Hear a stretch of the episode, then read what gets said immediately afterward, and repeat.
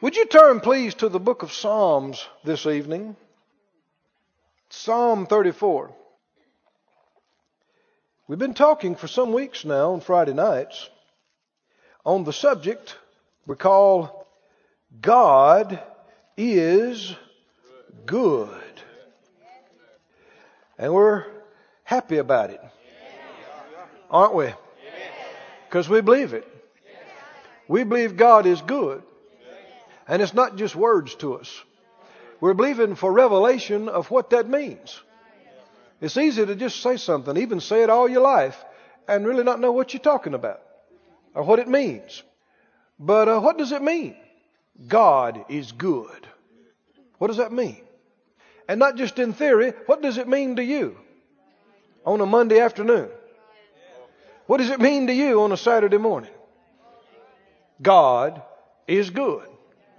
And people have these little sayings, you know, and, and they learn how to say them back and forth to each other. Uh, God is good. And somebody says, all the time. Somebody says, all the time. God is good. Well, that means not a thing. If you're not experiencing, did you hear me? His goodness. You know what I'm talking about? We can learn to parrot little things and do little things and, and it's religious, but I don't care how flowery it sounds or pretty it looks or if you can frame it and hang it on the wall. If it doesn't work in your life, what good is it?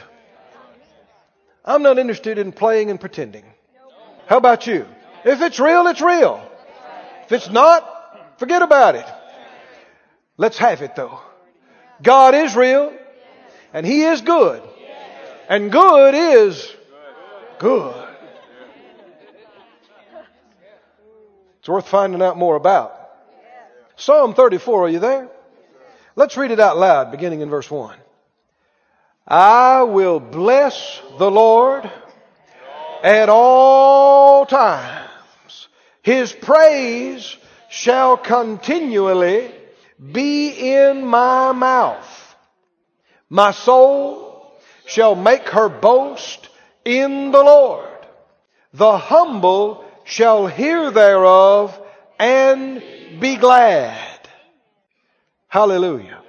Just stop right there. Faith people do this. Another word for boast is brag. Faith people are braggers. But not braggers on themselves. Braggers on God.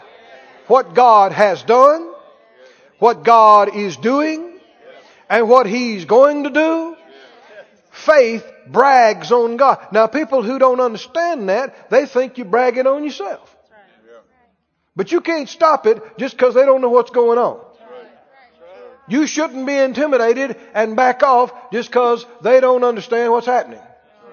Just because they're wrong. You should brag on God all the time.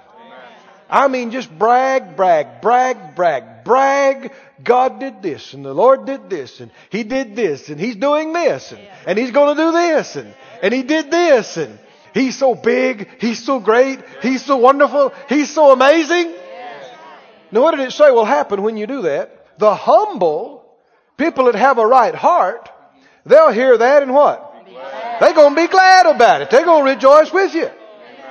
What about folks who don't want to hear it? Well, they don't have the right heart and they're not going to be glad, but they're the ones that need to change. He said, verse 3, Oh, magnify the Lord with me and let us exalt His name together. He said, come on and join me. Brag on the Lord with me. I sought the Lord and He heard me and delivered me from all my fears. Now listen, if uh, this is not real to you, work on this. You know, we camped on this for months a while back. Uh, there's a series called Free from All Fears. That's available online. You can download it. You can get it in the word supply. Don't go around with phobias. I'm afraid of this. I'm afraid of that. I'm afraid of heights. I'm afraid of being in crowds. I'm afraid of driving in heavy traffic. I'm afraid of thunderstorms. I'm afraid of tornadoes. I'm afraid, I'm afraid, I'm afraid. Fear to the child of God is contraband. That's right. You're not supposed to have any. That's right. Amen. It is of the enemy. So if we pulled your life mobile over on the side of the road and did a search, huh? Would we go, ah, oh, there's some fear. They got fear right here in the back seat. But did you know that the majority of Christians don't even think there's anything wrong with it? Well, all of us got some fears, and they'll teach their kids. Well, you know, a little fear is healthy. You need to have some fear. Well, Brother Keith, you ought to be afraid of a snake. No, you ought not be afraid of a snake. Now, you ought to respect his ability to bite you.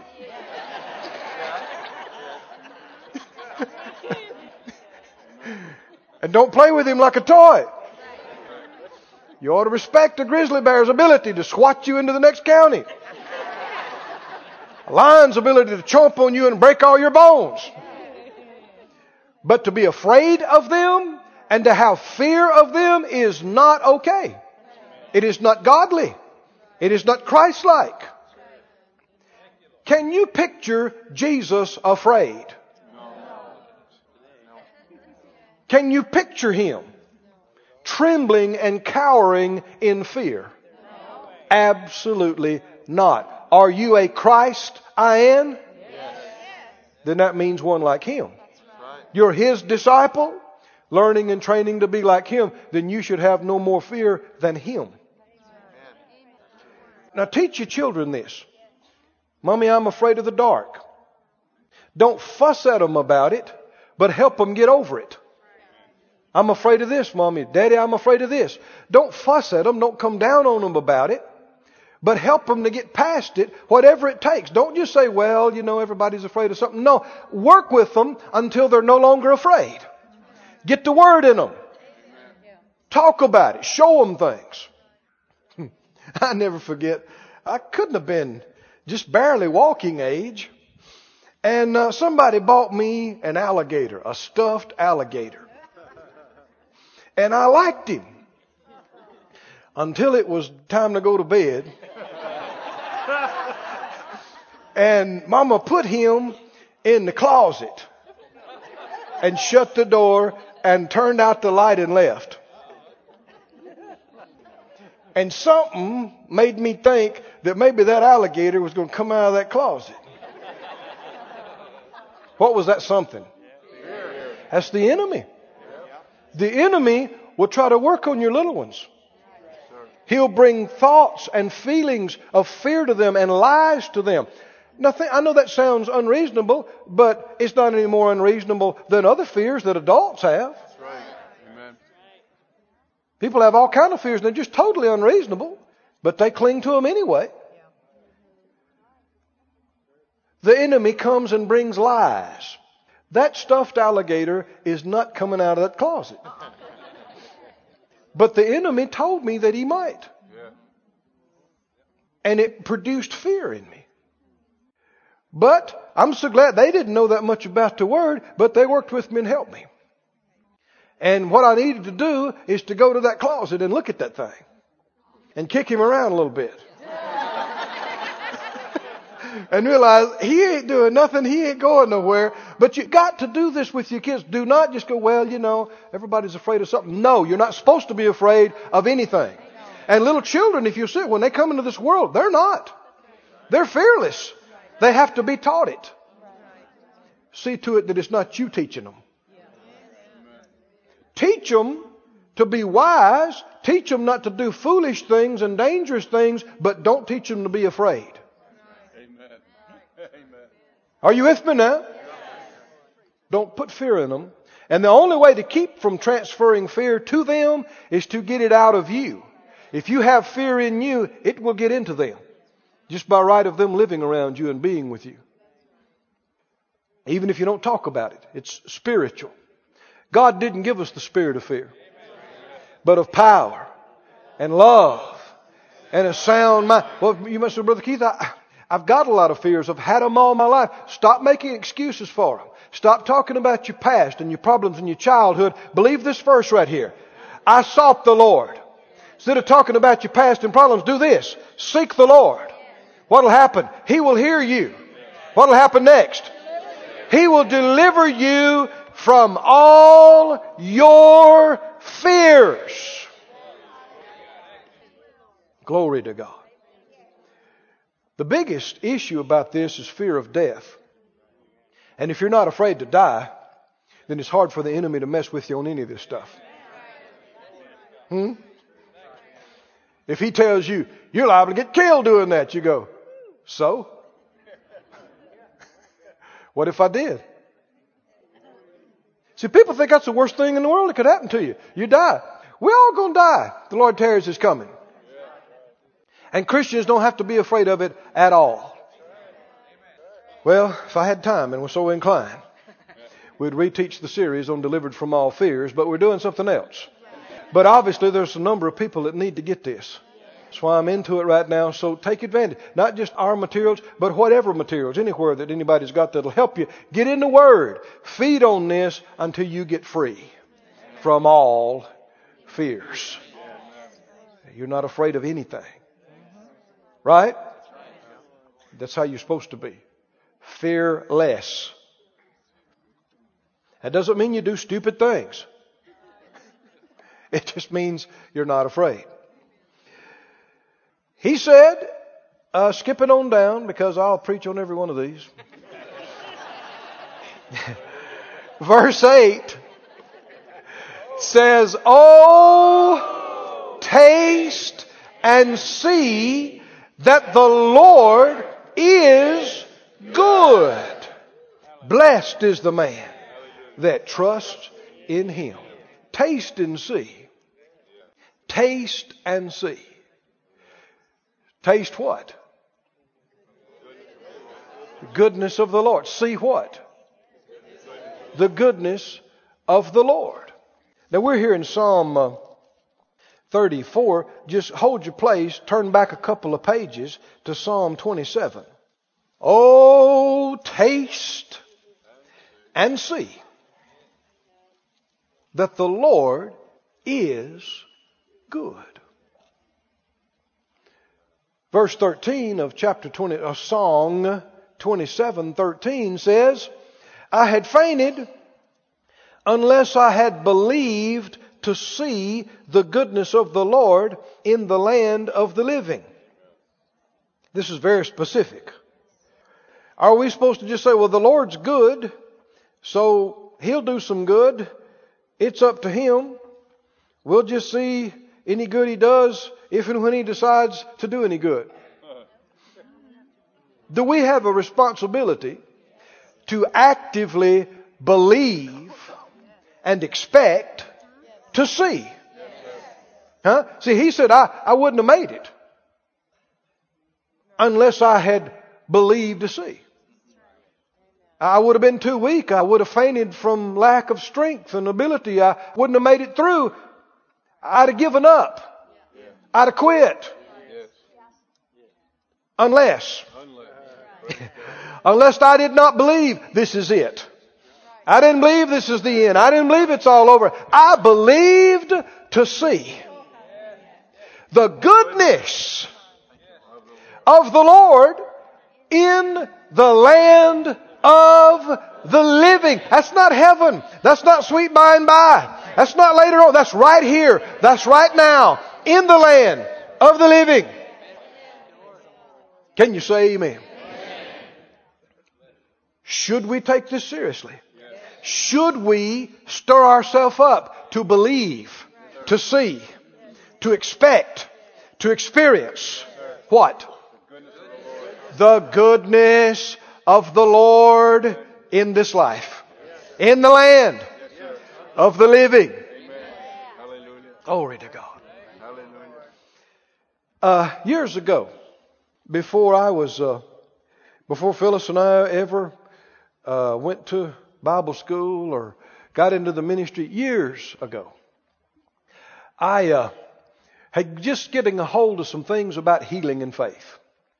I'm in my late teens.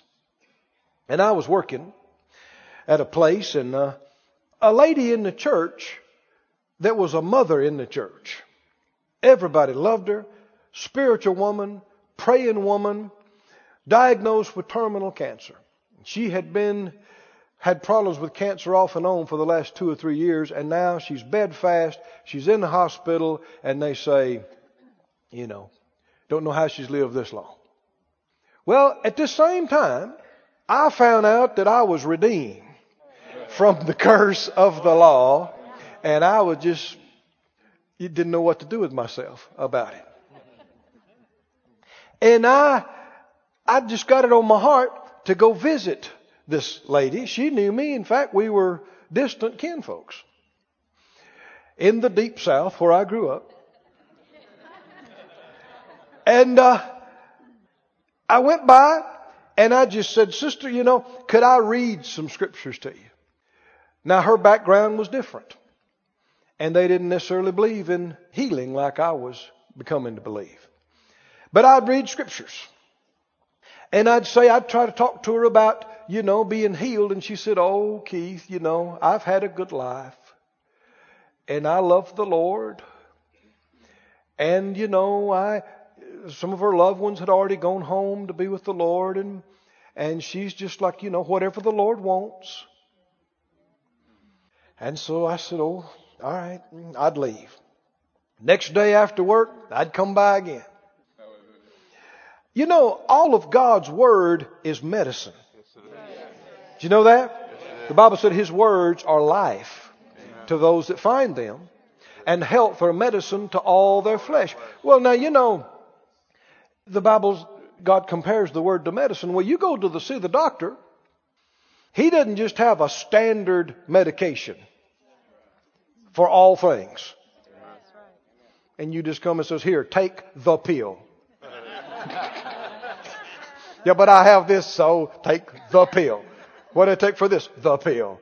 What about this other thing? The pill. No, no. That's why they have to try to diagnose specifically what it is that your problem because the medication is specific to the problem.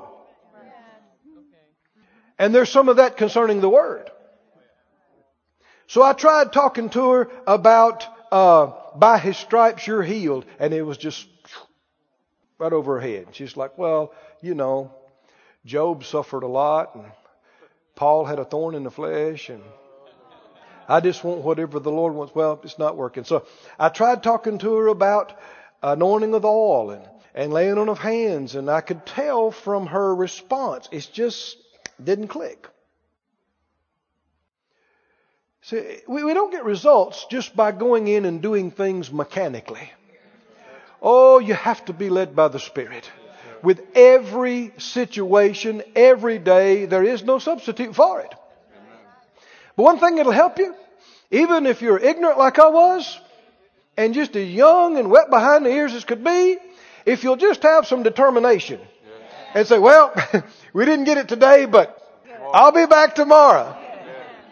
And not trying to, you know, if you find something that's irritating the person, well, back off. You're not going to get them irritated to health. They say, well, I don't believe that. Well, no need you try to push it off on them. But there's a lot of medicine in this book.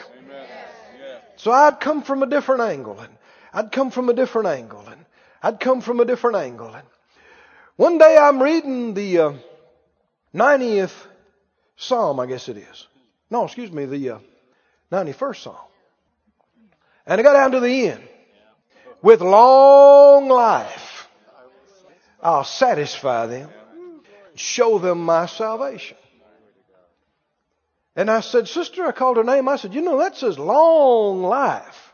He'd satisfy you. I said, Are you sure you're satisfied? I'm just a young kid, teenager. And she's old enough to be my great grandma. But when I said that, I saw a little spark in her eye. And she said, Well, there are a few things I would like to do. Man, that was that was like saying sick 'em to a dog. And I thought, I got it, I got it, I got something going here. This is after weeks. But I tried to be cool. I didn't carry on like that. I just, I said, well, that's what it says. I said, let me read it again. With long life. Long. I said, sister, you're not that old. She said, oh, baby, I'm pretty old. I said, you're not that old. She said, well, not that old. I said, no, you're not. I said, uh, there's some other things that maybe you'd like to do before you go on home. She said, well, there was a, a thing or two. I said, you know, we miss you down at the church. And I was serious. I said, you know, we, you get up and you testify and the anointing would come on you. And we, us young folks, we haven't experienced all the things in God uh, that your generation has. And, and we'd like for you to pass the rest of that on to us before you get out of here. I said, are you sure there's not some more things that you'd like to do? And she said, you know, there are some things. And I would like to come back to church. I said, we'd love for you to come back to church. We would like to see you. And I just believe God's big enough. He could do this thing. I said, let me read this again. With long life. I satisfy. I said, are you satisfied? Are you sure you're satisfied? Well, the more we talked. I came back the next day, read the same scripture, and we talked about it and talked about it. She got better. She got better. She got better. She's sitting up in bed. She's talking. She's eating. Within a couple of weeks, went home. Went home. The doctors were astounded. I mean, uh, a few weeks later, she's standing up in church, testifying. What I'm saying is, she was laying there feeling like there was nothing much to look forward to. She's seen it all. She's done it all. Pretty much. But, what did he say? I would have fainted. I would have quit. I would have said, well, that's it. That's enough. Uh-huh. Unless, what did she begin to have stirring in her? That there was some more goodness of God that she could be a part of, that she could see, and it was enough to stir her faith, and that's all God needed to bring her out of there. If you believe the devil's lies that this is it, it'll never be any better. It'll never be as good as it was used to be. This is it. We're done. Might as well quit. Then you're not expecting to see the goodness of the Lord. If you're just expecting to maintain, just status quo, just, well, we'll just maintain, we'll just, what are y'all going to do? Well, we'll just live, I guess. We just make it through the day. Well, that's not enough. I said, that's not enough. Do this verse. Do the scripture. Yeah. Believe Yes. to see the goodness of the Lord on this side in the land of the living. How many believe God's got some more good things that you want to be a part of? You don't want to miss. And you'll know, Lord tarries is coming long enough and you get old enough, you'll know if you're satisfied, really satisfied. Really satisfied. And then you can go on home and be with the Lord. Go back to the Psalm 34, please. Blessed be God. Thank you, Master. He said, Oh, taste and see that the Lord is good. Blessed is the man that trusts in him. We read in verse uh, 12, What man is he that desires life and loves many days that he may what? See good. See some good. Then keep your tongue from evil. Now, evil is the opposite of good. You understand that? If you want good, you have to talk good. If you talk evil, Now, I almost hesitate to use that word because there is a religious connotation that puts people's mind on a track. Let me give you the definitions again. What does good mean? Anybody remember any of these things from the, from the original words? It means pleasant.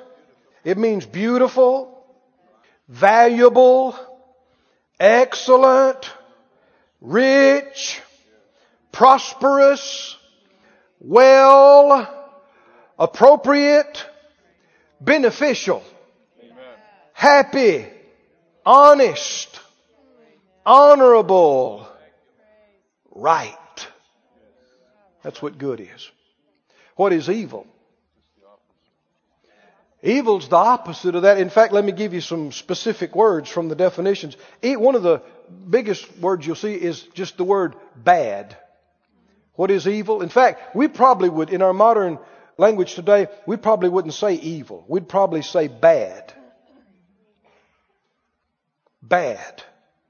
Also, that which hurts or hurtful. If something hurts or injures or destroys, it's bad. And the word's translated in the King James, evil. Is sickness good or bad? Well, it's not beneficial. It's not beautiful.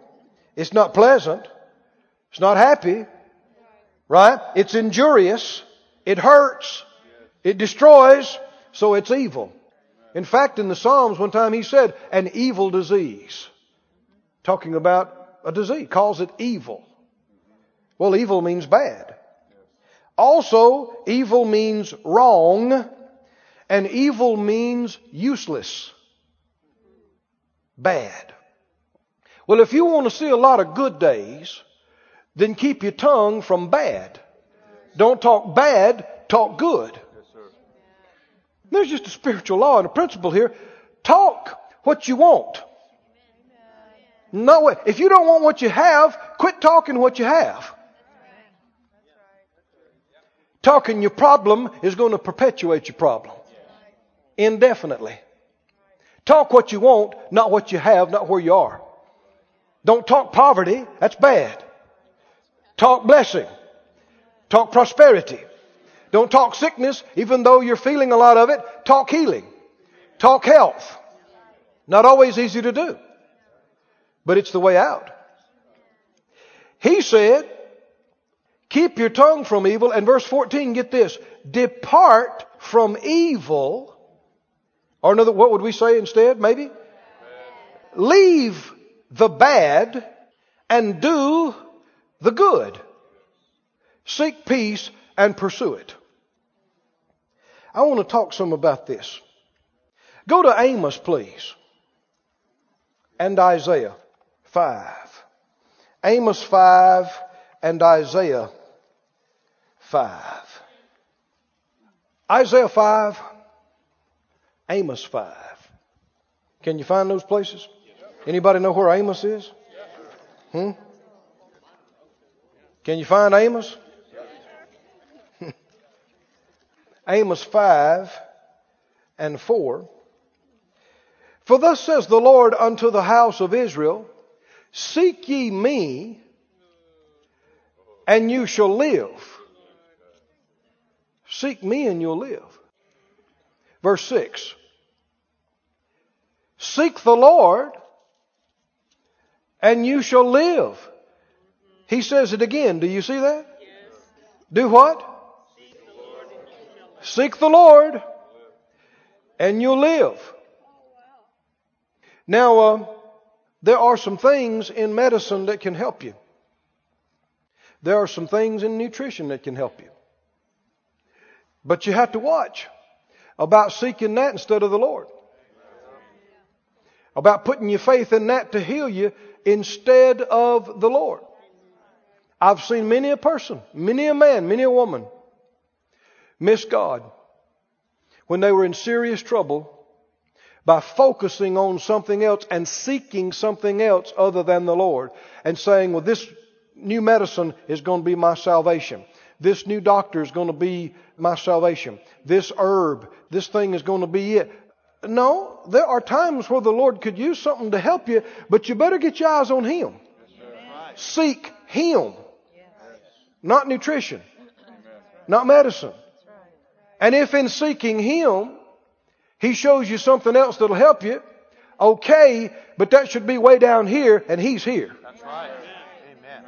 Amen. You understand that? Oh, this is serious. There's a lot of Christians that are no longer with us because they sought something else beside Him. And you can tell because that's all they talk about. They don't talk about the Lord and healing in the Word. They're always talking about this, this other thing. And so you can see that their faith is misplaced. And their focus is misdirected. Skip on down to the 14th verse. What did he say? Seek good and not bad, not evil, that you may live. And so the Lord, the God of hosts, shall be with you as you have spoken. Verse 15, what? Hate the evil, the bad, and what? Love the good. Said out loud, hate the bad, Love the good. Seek the good. Not the bad.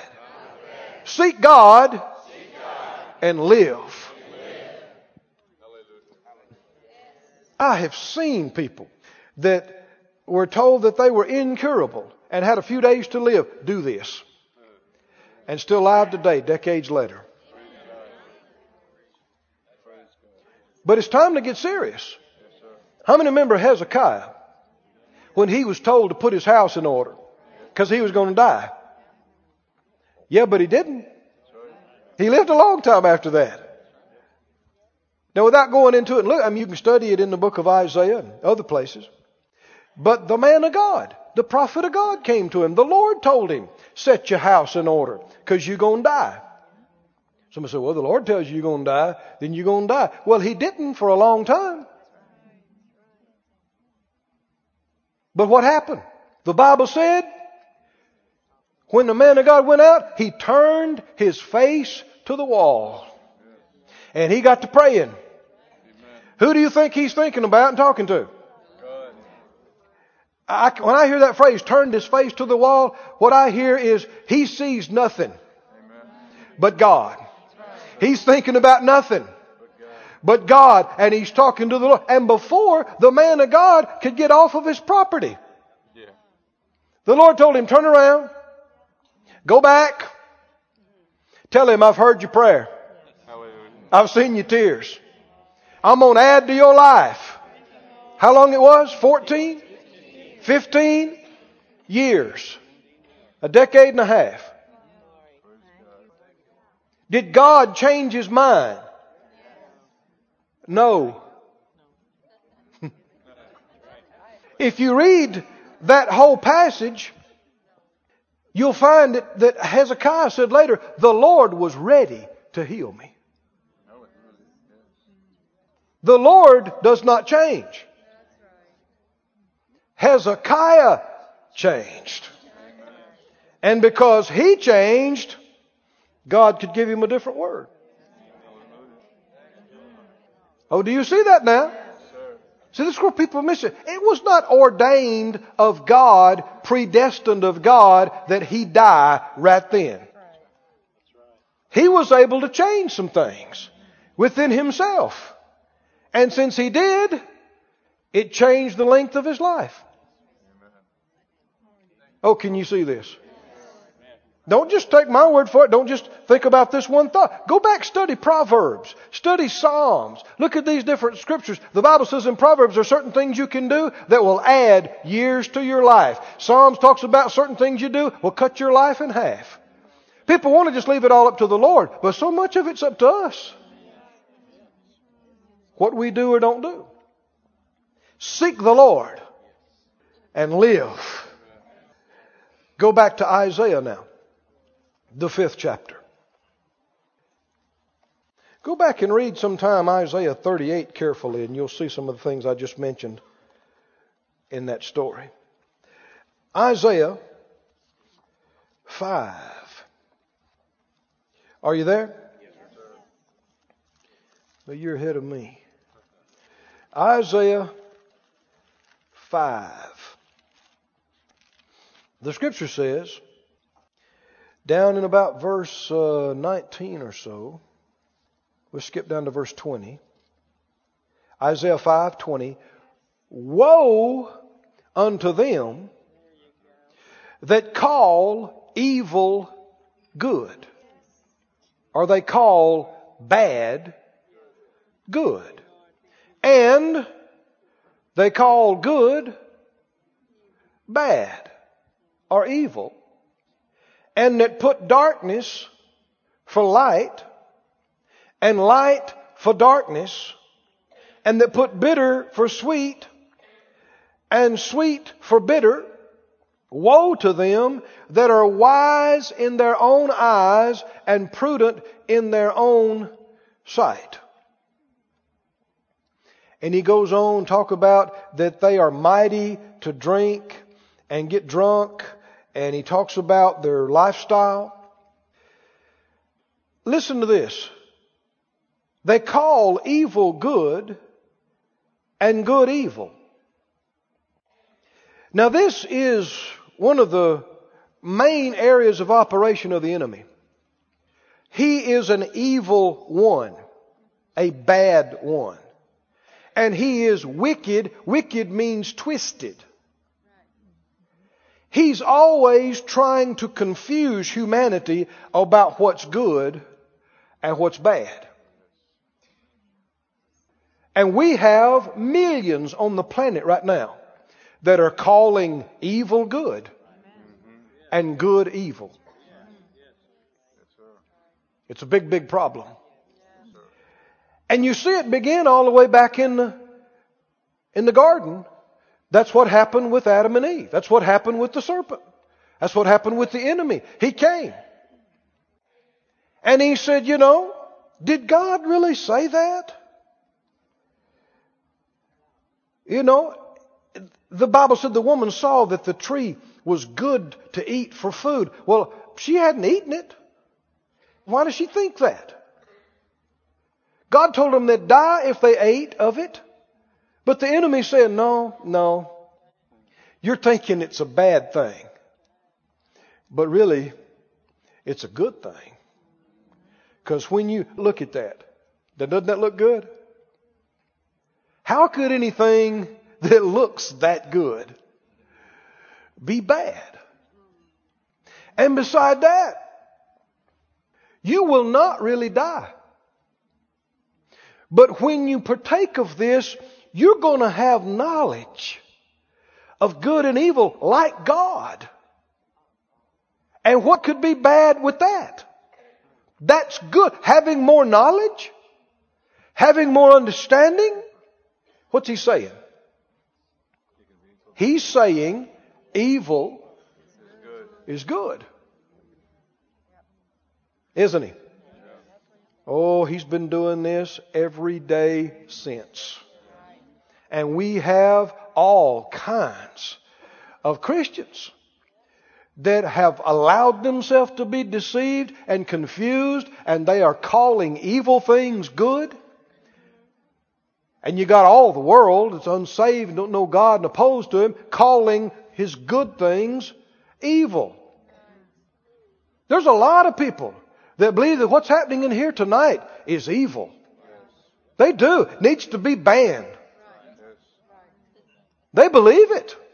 They're convinced of it, that this does harm to society. Because we're not open-minded enough. We're not open to all the other religions.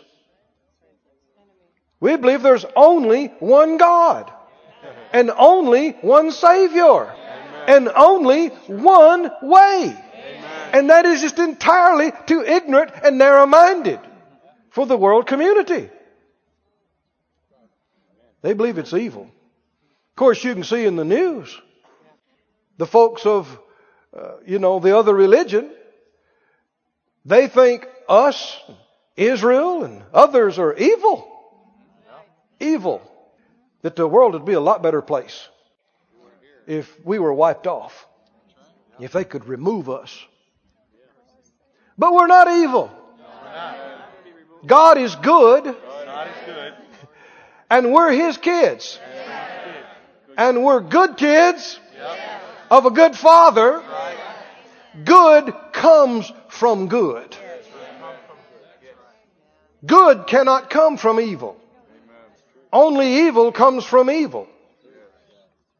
You know, David quoted that, which obviously was a proverb in his day. You don't read it in the scripture per se, but he quoted it when he was, had the opportunity to kill Saul.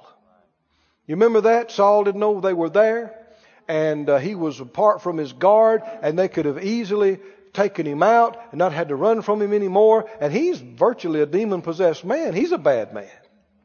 But David said, No, my hand will not touch him, not the Lord's anointed. And he talked about how that evil comes from evil. It proceeds from the evil. A bad thing, a terrible thing, is not to come from a good person. So he's not going to hurt this man. He's not going to do this. He said, you know, his time will come. If he doesn't straighten up, basically I'm paraphrasing, God put him in there. God can take him out. But my hand won't touch him. Because evil comes from evil. Oh, do you hear this? You try to hear it, people try to tell you, well, we're doing evil to accomplish the greater good. Mm-mm. Evil comes from evil. Well, the end justifies the means. No, it does not. Evil comes from evil. Evil stuff means an evil inside. Evil fruit. Turn back there and read it. In the New Testament, in the book of Luke, chapter 6, Luke 6, 45. Luke 6, 43. Uh, 643. For a good tree brings not forth corrupt fruit. Neither does a corrupt tree bring forth good fruit. Every tree is known by his fruit. Is he talking about fruit trees? No. He's talking about people. For of thorns men do not gather figs. What do you get off of thorn bushes? You don't get figs, you get thorns. Nor of a bramble bush do they gather grapes. A good man. Are you reading this with me now? What kind of man? How can you tell if somebody's a good man or a good woman? Hmm? Someone says, well, you know, they, you got to watch them. They'll lie to you. They just sooner lie to you and tell you the truth. And don't leave any money laying around because they will steal it. But they got a good heart. Well, I'm sorry, but no, they don't. They can change. I said they can change. They can be forgiven. They can change. But evil comes from what? Bad comes from what? Bad. Some folks didn't like that. Reconcile it with this verse. Don't just look at me. Verse 45, a good man out of the good treasure of his heart does what? Brings forth what? That which is good. And a what? Evil man out of the evil treasure of his heart brings forth that which is evil or bad. So how do you get this fixed? Let's say a person, all this bad stuff is coming out of this person. How do we get it fixed? First of all, you gotta be born again. And your insides are changed. You're no longer a dead spirit with an evil father. Satan's your father. No, you're born again. All things are passed away. Behold, all things have become new. And these things are of God who is good. So these things are good. Good things of a good God. But that's not the end. Then you got to get your insides filled with good. You need to be filled with the good Spirit of God. And you need to be filled with the good Word of God, and you need to be having input of good all of the week, every day, every night. Input of good. Input of good. We should watch and beware of things around us, media, internet, TV, movies, books that are trying to get some evil in there. Some bad, trying to put bad in us. You feed on something enough, it's going to get in you. You get enough of it in you, it's going to come out of you. Well, what about the other side of it? What if you just get the Word in you? The Word, the good Word, the good Word, the good Word. The good Spirit of God, the good Word of God. The good Spirit of God, the, well, even if you've been a sorry rascal, you're going to change. Hmm? You can have a cup full of dirty, mucky, nasty stuff. Stuff crud on the sides of the glass and stuff cruddy floating on top of the stuff. And you can take some fresh water and you can start flowing it into that glass. Right? And you might be so dark you couldn't see through it, but it's going to begin to force that stuff over the side and you just keep it coming and keep it coming. It'll eventually wash all of that out of there and displace all of it out of there. And you can be washed with the washing of the water of the Word and washed with the regeneration of the Holy Spirit. People say, you better watch out, go to that church, they'll brainwash you. That thing needs a good scrubbing. It needs a good washing. Right? But not from men's ideas, from God's holy, clean, pure, purifying Word. That's why you ought to read your chapter every day. That's why you ought to pray in tongues every day. That's why you ought to go to church and you ought to fellowship with good people that want to talk about good things, that want to do good things. Teenagers and adults. You can't hang around people that all they want to do is bad stuff without it affecting you. You can't do it. All they want to do is talk about getting high. That's all they want to do. They want to talk about stealing something.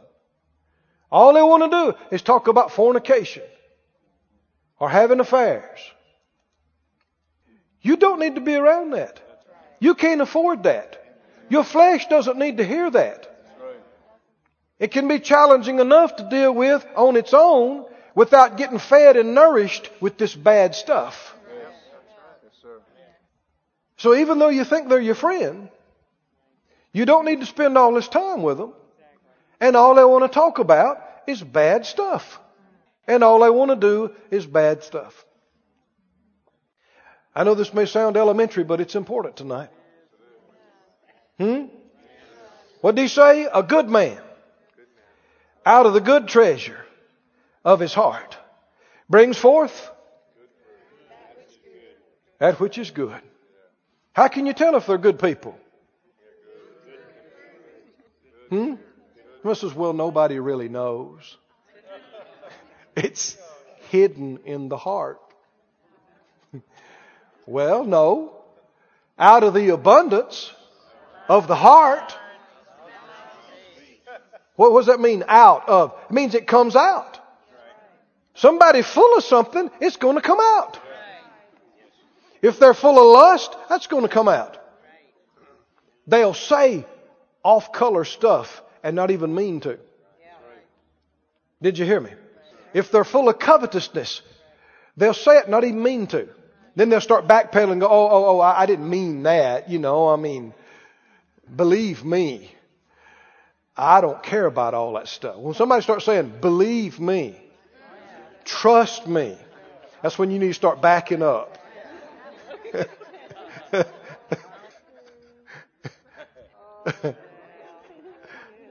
Usually when people say, I'm not trying to be haughty or judgmental, most of the time, that's exactly what they're doing. The reason they even thought of it is because the Lord's trying to check them inside about it. Now, I'm not judging them. I'm not. But Let me just tell you what I think about it. No, you just what you, it's exactly what you're doing. I'm not trying to talk about anybody, but a good man out of the good treasure brings forth the good. Evil, a bad man, out of the bad treasure of his heart brings forth that which is bad, for out of the abundance of the heart his mouth speaks. Thank you, Master, for light. Can you say amen? amen? Thank you, Lord. Thank you, Lord. Thank you, Lord. Back up just a little bit further in this same chapter. Uh, go to Romans, please. Just wait on that passage there. Go to Romans 1, and I'm going to need the uh, Amplified. Romans, the first chapter. This is a uh, perfect example of the truth we're talking about tonight. Did you know in some countries it is now illegal to preach out of the latter part of this chapter? Romans 1. That's not an exaggeration. It's illegal to get on TV, I should say. To get on TV or a public venue and read these verses and comment on them. Let's believe God this does not happen in our country. And let's not only pray, but let's vote. And anybody that will try to do this kind of thing in our nation, let's put them out of office. Right? This is supposed to be a country, you know, by the people and for the people. So if enough of us want it a different way, that's the way it should be. And there's a lot of us. I said, there's a lot of us. Oh, we might not all agree, you know, on healing or tongues or prosperity, but we all agree that Jesus is the Son of God and that this book is it. And uh, let's not let that happen.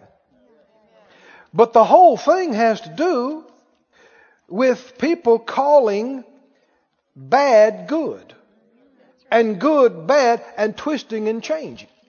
Let's read it. We'll begin in verse 16. And I'm in the Amplified here. I'm so thankful we can read the last part of Romans 1 here in Branson, Missouri tonight. And just read it just like it's written and not blink an eye and not be afraid that somebody's going to try to lock the doors on this place before the next service. Now that should tell us something. When people say you can't use those verses. And it has to do with homosexuality and lesbianism. But that was just part of what was being dealt with in this passage. Verse 16.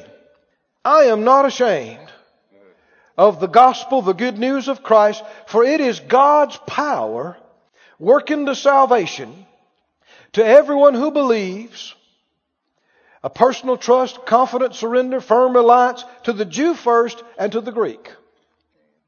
For in the gospel a righteousness which God ascribes is revealed, springing forth from faith and leading to faith. As it is written, the man who through faith is just and upright shall live and shall live by faith. For God's wrath and indignation are revealed from heaven against all ungodliness and unrighteousness of men who in their wickedness, their what? Wickedness. What does wicked mean? Twistedness, they repress and hinder the truth and make it inoperative. Did you hear that? This, the New Living says, wicked people who push the truth away from themselves. Now, you, what you're going to see as we go further, this is not people who don't know the truth. This is not people who never heard or never seen the truth. They see it, but choose something else. He said, For that which is known about God is evident to them and made plain in their inner consciousness because God has shown it to them.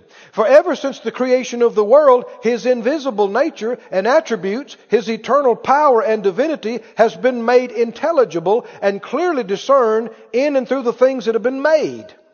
So men are without excuse. Anybody that's alive and can see and hear and experience creation knows there is a God in their heart.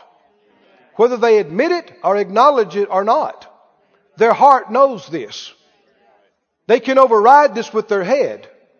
But deep calls unto deep. And the creation, the inside of the creation calls to the creator. This is beyond the intellect. This is beyond the reasoning.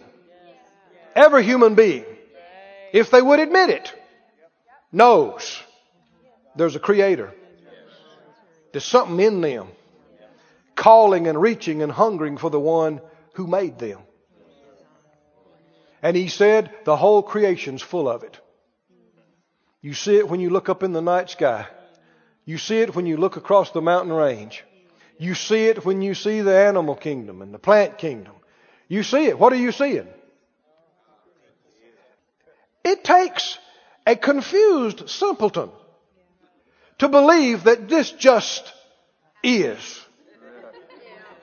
It just happened. It's one of those wild, wild coincidences. There was a random collision, random explosion, and there was the proper chemical reaction, and from the goo to the zoo to you.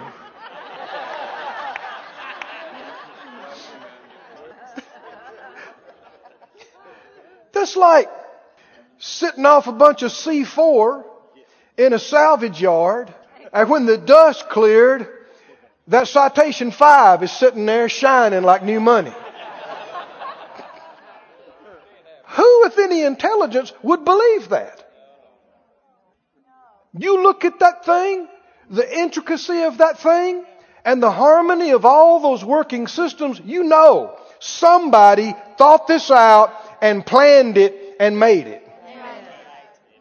And that thing is crude compared to God's creation. Somebody had this in their heart and mind. Somebody planned this. Somebody made this. And people can educate their intellect and deceive themselves until they convince themselves they no longer believe it. But when they draw their last breath, they'll no longer be an atheist or an infidel. It only works, you know, if you want it to work for a few breaths while you're here. But what did he say? From the creation of the world. His nature, His attributes, His power, His divinity are discernible. You can see them in His handiwork. Verse 21, but now get this. Because when they knew and recognized Him as God, they did not honor and glorify Him as God or give Him thanks. Far more of this is happening than what people think. People play ignorant, but they're not. They see more, far more than they're letting on. They know more than they're letting on. This talks about people, they saw it was God, they knew it was God, but what? They did not honor and glorify Him as God. They did not give Him thanks, but instead they became futile and godless in their thinking and their senseless minds were darkened. When you see light and you decide you don't want that, there's only one other thing for you. Darkness. Claiming to be wise, they became fools. They're professing themselves to be smart, but they're fools. And by them the glory and majesty and excellency of the immortal God, did you hear this? Were exchanged for and, and represented by images resembling mortal man and birds and beasts and reptiles. Every culture, every nation on the planet of the earth that worships idols. Back in their history, their forefathers knew something about God and chose that instead of Him. And it makes hard, makes it hard on the subsequent generations when that's all you've known your whole life is worshiping this rock. But no matter, you still got all creation talking to them. You still got their spirit calling out. And God's got a body of Christ that's getting the gospel around the world too. Not enough, but the Lord's helping us. Keep reading. They, you see this? They exchanged this stuff for God. Therefore God gave them up in the lust of their own hearts to sexual impurity to the dishonoring of their bodies among themselves, abandoning them to the degrading power of sin. Because they exchanged the truth of God for a lie, and they worshipped and served the creature rather than the Creator, who is blessed forever. Amen. So be it. Now he goes on to talk about people in sexual sin. And you'll see, I'm, I'm going to read it, we're going to talk about it in just a moment, but you'll see this is one of the big thrusts that's going on right now. The world is telling our young people sex outside of marriage is not bad. It's normal. Having fun. Bad or good. He goes on to say, this reason God gave them over and abandoned them to vile affections and degrading passions. Verse 27, the men turned from, well, I, let's see. I didn't read it all. Verse 26, for this reason God gave them over and abandoned them, abandoned them to vile affections and degrading passions. For their women exchanged their natural function for an unnatural and abnormal one. We have the weight of society pressing us that this is not true. That's right. That's right. And that it is natural for a woman to be with a woman if that is how they were born and how they are. We're being pressed. Do you understand this? We're being pushed. We're being pushed from Washington. We're being pushed from the European community and the world community. We're being pressed that we are archaic and we are prejudiced. And that this is not true. Somebody said, well, we're in love. You can fall in love with people you should never even been with. Right. And your emotions are real. But it doesn't make it right. I don't care what kind of, I don't know what kind of experience Adam and Eve had with that fruit when they took it. The Bible talks about the pleasure of sin for a season. And they knew some stuff they didn't know. But it didn't make it right. Hmm? Didn't make it right. Didn't make it good. If God says it's bad, then I don't care what laws are passed? Amen. It's bad. Hmm? If he says it's bad, I don't care how you feel. I don't care how your emotions are. I don't care how long you felt that way. You either believe him or you don't. Amen. And this is no different than any other thing. I know of any number of pastors that have left their wives and married other women that were in their church. And it's exactly the same thing. We fell in love. We just, we couldn't help it. It was bigger than the both of us. And how can anything that feels so wonderful be bad? Because I felt like I've never felt when I'm with this person. And we're so happy. You have changed bad to good. You are saying bad is good. I've pled with pastors before. They've taken a man's wife that's in their church. And they're trying to say, well, maybe we made a mistake, you know, in the beginning, but God's forgiven us, and I think this is His perfect will for us ultimately. No. We're not saying this for any condemnation. God wants to spare people mistakes right now. Right now. I've had some things on my heart bothering me this week. And the Lord's, He's always ahead of the enemy. Let's, uh, let me finish reading this and then let's talk about how these things work. The women exchanged their natural function for an unnatural and abnormal one. Women with women, according to the Bible, is unnatural and abnormal.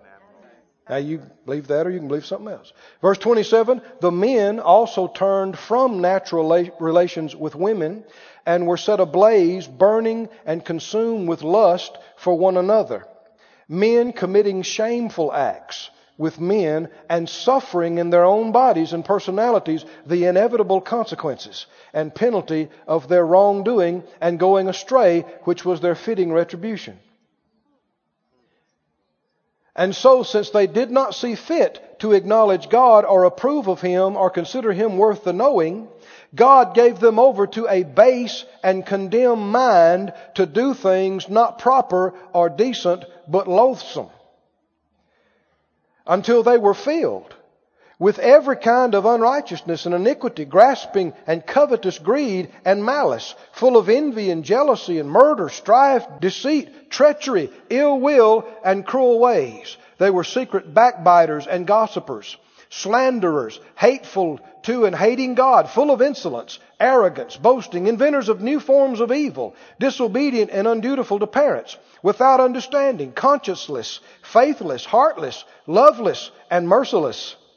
Though they are fully aware of God's righteous decree that those who do such things deserve to die, that they not only do them themselves, but approve and applaud others who practice them. It's a choice. He's talking about people who saw God. They saw what was right, but they didn't want that. And when you say, I don't want that, I don't want to believe that, I don't like that, that doesn't agree with what I want to do, there's nothing left but darkness. And what you have done then is you willingly yield to deception. And if you go far enough that way, you will come to believe your own lies. You'll believe it which means you are deceived. You're believing that a lie is right. You're believing something God said is bad is okay or even good. Or that something God said is good is actually bad. And we have so much of this in our modern society. Listen to me. Um, let me give you a scripture for this before I say it. Go to 1 Timothy some things are not as fun as other things, but they need to be done. Can you stay with me? 1 Timothy 5. 1 Timothy 5, verse 1. Rebuke not an elder, but entreat him as a father, and the younger men as brothers, the elder women as mothers, the younger as sisters, with all purity. How should you treat an older man? like a father. How should you treat a younger man? As a brother, younger woman, older woman, family, like like family. And then he adds Timothy's a young man. So he says treat the younger women as sisters with what? All. With all purity. What's he talking about? Friend, there, there are lines you are not to cross.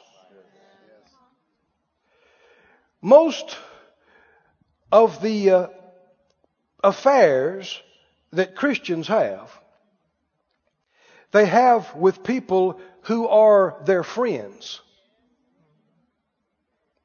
that they fellowship with. man has affairs with the woman who's his wife's friend or best friend. Woman has affair with somebody who is her husband's friend. Happens all the time.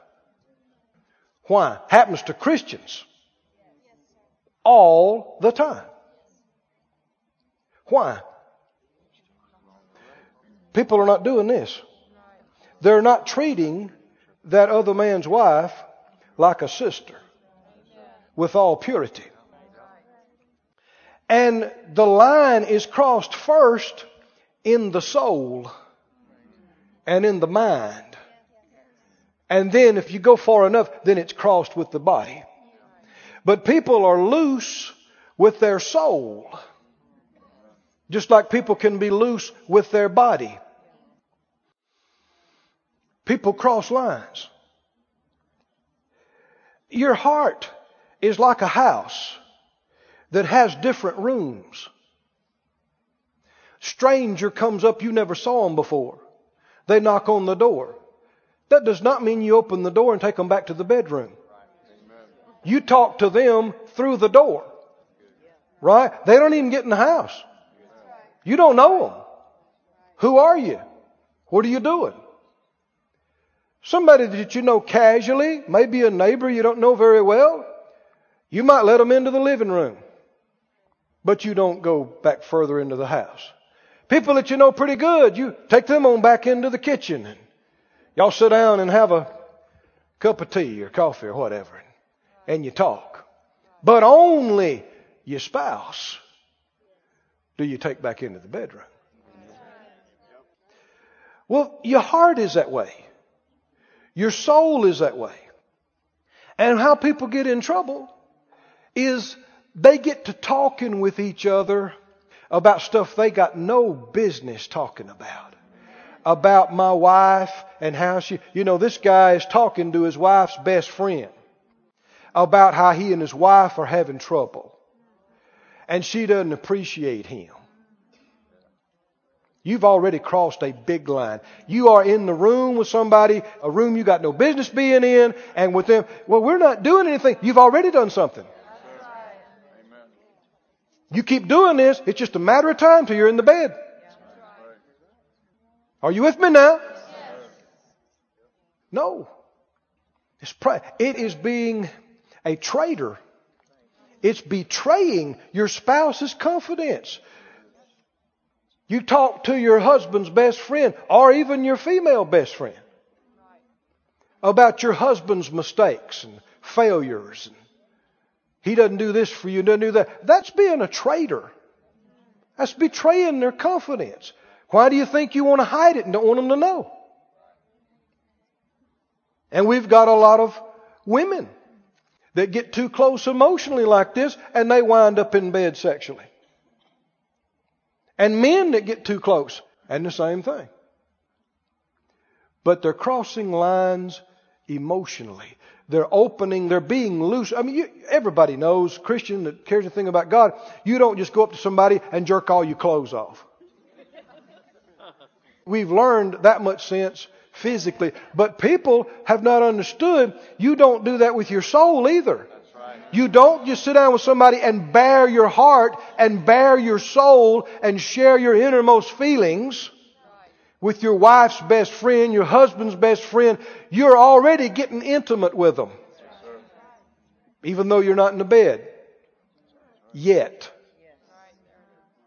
Are y'all with me? Well, it's not a bad thing though. We're such good friends and we're so close and I can just share with you you are already biting the devil's bait. You are already deceiving you. You know in your heart it ain't right. You knew it the first time you crossed the line. You knew it the first time you looked at them too long. You knew it the first time you got over in the corner and talked a little bit about something that shouldn't have been. But if you don't want it to be that way, your flesh likes it, your soul likes the attention, you keep going, keep going, keep going. Now, we like to come to church and pretend we, this is not happening. or that it's not happening much. But the reality is, we have an epidemic.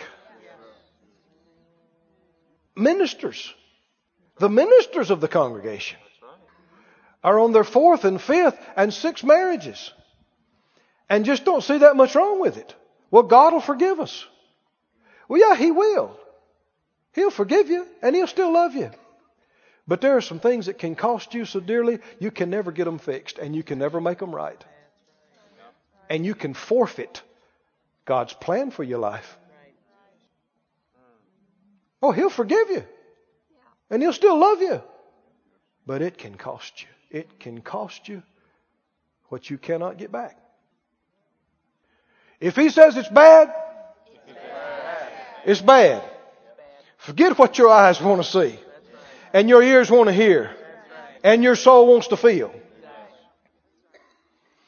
We need to get back. In fact, let me let me see if I can read it to Go back to Isaiah. Well, it's not fun, but it's important. Thank you, Master. Thank you for your mercy. Somebody may have to help me with this one. I believe this is in, uh, no, no, Jeremiah 6. Thank you, Lord. Jeremiah 6. Don't play games with yourself. Don't kid yourself. Be honest with yourself. Be honest about what you know in your heart, what you sense in your heart. We need to get some things back that this society and generation has lost of character and integrity and what is proper. Hmm? Don't we? And that's what this talks about. Jeremiah, the sixth chapter, and about verse 15 or so here. Jeremiah 6. Let's just go to 16. 6 16 Jeremiah. Thus says the Lord, Stand ye in the ways and see and ask for the old paths. Where is the where is the what? Good way. Huh? Good way. So see about that's old, that's archaic, that's prudish, Elizabethan, you know, old square. Listen, God has never changed. If it was right 12 centuries ago, it's right now. Uh, society has not advanced beyond it. And we need to do that. We're suffering from the rebellion of the 50s and 60s. And there's this perversion that, you know, I mean whole. You know, the youth of the 60s, the main thing was love, free love, and sex is love and good. Sex is not love. Sex is not love. And on that foundation of free love equals free, no commitment, don't even matter if you know them or not, sex, generations have just gone further in the dark on that until a lot of people, even if they don't say it right out loud, the implication is that sex is like the ultimate experience in life. And so really, endangering or sacrificing most anything is worth it to have the ultimate experience. Sex is not at all what the world is cranking it up to be. So they're trying to exchange that for ecstasy in God, which doesn't even compare. Married people can have a wonderful sex life. They can have great experiences, but they'll still be largely physical. And it doesn't compare to what's beyond that in spirit. Are you with me now? I don't know if I'm saying this properly enough, but all this emphasis on sex is deception. And people that are throwing away their churches, throwing away their marriages, throwing away the respect of their kids for an experience. What are they doing? Whether they say it or not, they're saying, this experience is worth this. It's not remotely worth it. It's not. And outside of marriage, it's evil. Be convinced of it and don't go near it. Don't go around it. You know it in your heart, you know it. The first time something's not right between you and another person, you know it. Especially as you develop spiritually. I've had ladies, attractive ladies, want to talk to me and they take my hand and they go, Brother Keith, I just want you to pray with me. And by the time the other hand touched me, and you can you know. This ain't prayer. This ain't got nothing to do with prayer. But people then, they, uh, what's the word? They fabricate all kinds of reasons then to be around somebody and cross paths with them and and see them and we got to work together and we got to do this and we got to do that and and you know you know you know you know and that's exactly what Adam and Eve are doing out there hanging around a tree huh Yep. What if they had said, hey, hey, hey, God said you do not eat of that tree? Then what business have you got being anywhere around that tree? You're not gonna, you know, a man not gonna fall in bed with another man that he doesn't talk to or is never around. You, if you feel tempted, you feel pulled, you know what to do. Right? Even if it's like an eye or a hand, what's the Bible say? Cut it off. It's a lot easier to pass the grocery store than the cookie aisle. Let's say you're trying to lose a few pounds. Huh? If you just drive right past, don't even look, don't even look at the grocery store, just, just go right on, right on by. Just right away, you're not even thinking about it, you know. But if you go in there, huh? You know where the cookie aisle is. You knew where it was when you walked in the door. But you pretend like, oh, you know, we're not care about cookies. We're just, you know, right? Oh, look here. We're in the cookie aisle. Liar! You, you knew when you pulled in. And I, you know, I eat cookies sometimes. But I'm just saying, if you knew you weren't going to, weren't supposed to. And if you bring them home, and they're in the cabinet, they're calling your name. That's why the man said in the proverb to his sons concerning the wayward, loose woman, what did he say? Don't go near the door of her house. Don't go down that street. Don't go by there. I know a, a woman. God delivered her, called her into the ministry, anointed her, used her. But she's going to minister to some of the women that were in some of the bondage she was in. So she's in this place in Vegas. And uh, they're all sitting at this table. All these guys are knocking back these margaritas that she really used to enjoy so much. And the next thing you know, she's running her finger around the top of one of those glasses like she used to and didn't even realize what she's doing. How many understand something has already gone way wrong? Yep. Hmm? She's got no business being in here. Hmm?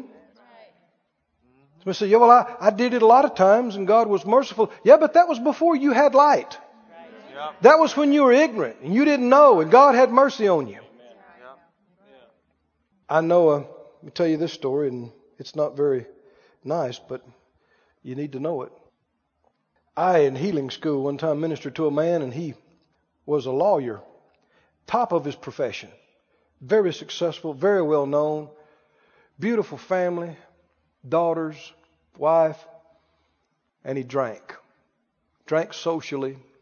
Then he got to just get up drinking and drink all day long and go to bed, hide drinks at the office. And you look for excuses to drink and until he just you know, drank himself into oblivion. He ruined his, you know, you don't have to show up to too many cases drunk until that's going to hurt your reputation and, and show up at the courthouse drunk. And I mean, over a period of a couple of years, absolutely ruined his practice, destroyed his marriage. His kids don't want to talk to him. He's been in and out of these uh, dependency centers and places and come out drinking. Well, as a last resort, he came to healing school. And he was there with us for two or three weeks. And at the end of the time, the Lord dealt with me to lay hands on him and break the power of that thing over his life in the name of Jesus. And I did. He said later, he explained it, he said, Brother Keith, it felt like a band just came off of me. And he said, he told me this months later, he said, I haven't even had a desire for a drink. I've been free. And he was doing, he was so thankful and happy that he was doing missionary work uh, on the side and, and got his business back and his practice began to develop again. Got back with his wife and began to patch things up with his kids.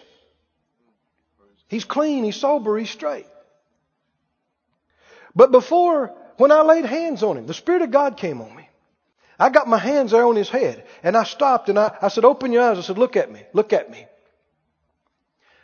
I said, God has set you free today. He said, I, he was crying. He said, I know it. I know it. I said, but listen to me carefully. I said, do you remember Joseph? When he's in there with Potiphar's wife and she's pressing him, trying to get him into bed. I said, what did he do? Have you read the story? Do you know? I said, he ran. I mean, he ran out of his clothes his outer garment that she had a hold of. He ran right out of his jacket and he didn't stay and talk. He ran. I said, listen, if you're ever tempted to take another drink and to get back into this, I said, I don't care who you with. I don't care where you are. I don't care what's going on. Get up and run. I said, just run. Are you listening to me? And he said, yeah. I said, no, listen to me. Are you looking at me? Run. Don't play with it. And I'm sure he thought something was wrong with me because I told him about four or five times. I shook him. I looked him in the eye. And then we talked a little bit about it later. I said, you know, you might have got by with promiscuous sex for a hundred times. And then get to God and go back. Next time could be a disease. It could be the end. You might have got drunk and high and done all kind of crazy things for 20 years, but you got saved and you got light and got delivered. Sometimes all the enemy needs is one more time with you. Because you know better now. He needs one more, one more time, he could take you out. Because you know better. You'd be sinning against light. Well, he did good for, I don't know, two or three, four years. He's back up in his practice. And he's at a country club with other attorneys. They're all drinking. All these drinks are in front of him. They keep pouring them and mixing them, pouring them, and he's sitting there. It's been years. So he thinks, you know, I think I could handle a drink. What's it time to do? See, he doesn't even know how much danger he's in right now. Well, he plays with it and toys with it and has them bring him one and he's not sure and takes a little sip and another and another and another and drinks for three days and has a stroke and is bound to the wheelchair. One time. You see why God was telling him? Why God was so strong to him? The devil's a killer. He's a destroyer. God was merciful to us in our ignorance and our sin. He was merciful. He was gracious. He forgave us. But now, we know. So don't play with it. Don't toy with it. And if the pressure gets on, if the heat gets on, what do you do? I don't care if they think you're nuts. Run, get out of that. Run. Your life could depend on it. Your ministry could depend on it. He said, stand in the ways, ask for the old paths, where is the good way, and walk therein. Walk in that, and you'll find rest for your souls. They said, we will not walk there. We say, we will. We will walk in it. Stand on your feet, please. Hallelujah. Bless the Lord. Thank you, Lord. If we had time, we're so inclined, we could take you to a number of other verses. Ephesians talks about it's improper for saints and children of God to even talk about what ungodly people do in private.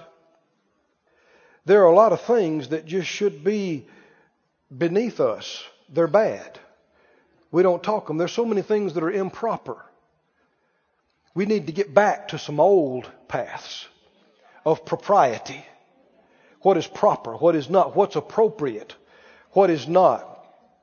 You understand most swimsuits today are indecent? Hmm? That a hundred years ago, a decent man or woman wouldn't even dreamed of wearing that in front of the opposite sex. We have lost a whole lot of ground. As people of God, we must regain it. Are you willing? Do you care? You care about your marriages? Care about your families? Your ministries? Then we are not stupid enough to just let the enemy lead us by the nose into sin and ruin us. Now, if you've missed it in times past and you've repented, God heard you. He's forgiven you. We're not talking about that. He doesn't even remember it anymore. And we're not holding it against you. Right? We're not upset with you. We don't look down on you. All of us have missed it and made mistakes. You know, even if you didn't miss it in that area, sin is sin. But God's endeavoring to protect us from failure right now and spare us. Can you say amen? Close your eyes. Said out loud, Father God, I love you. I love your truth. I love your ways. I'm asking you, we're all asking you, as this church family, show us the old paths that are good, the old ways. Teach us about what is proper and what is improper. Teach us what is good and what is bad. We'll follow our heart. We'll obey it. We're not ignorant of the devil's device. We'll not be destroyed by sin, for you are able to keep us and help us to keep ourselves. Oh, hallelujah. This ministry has been brought to you today free of charge by the partners of Moore Life Ministries and Faith Life Church. If you would like to help send this word to others at no charge, you can become a word sender today.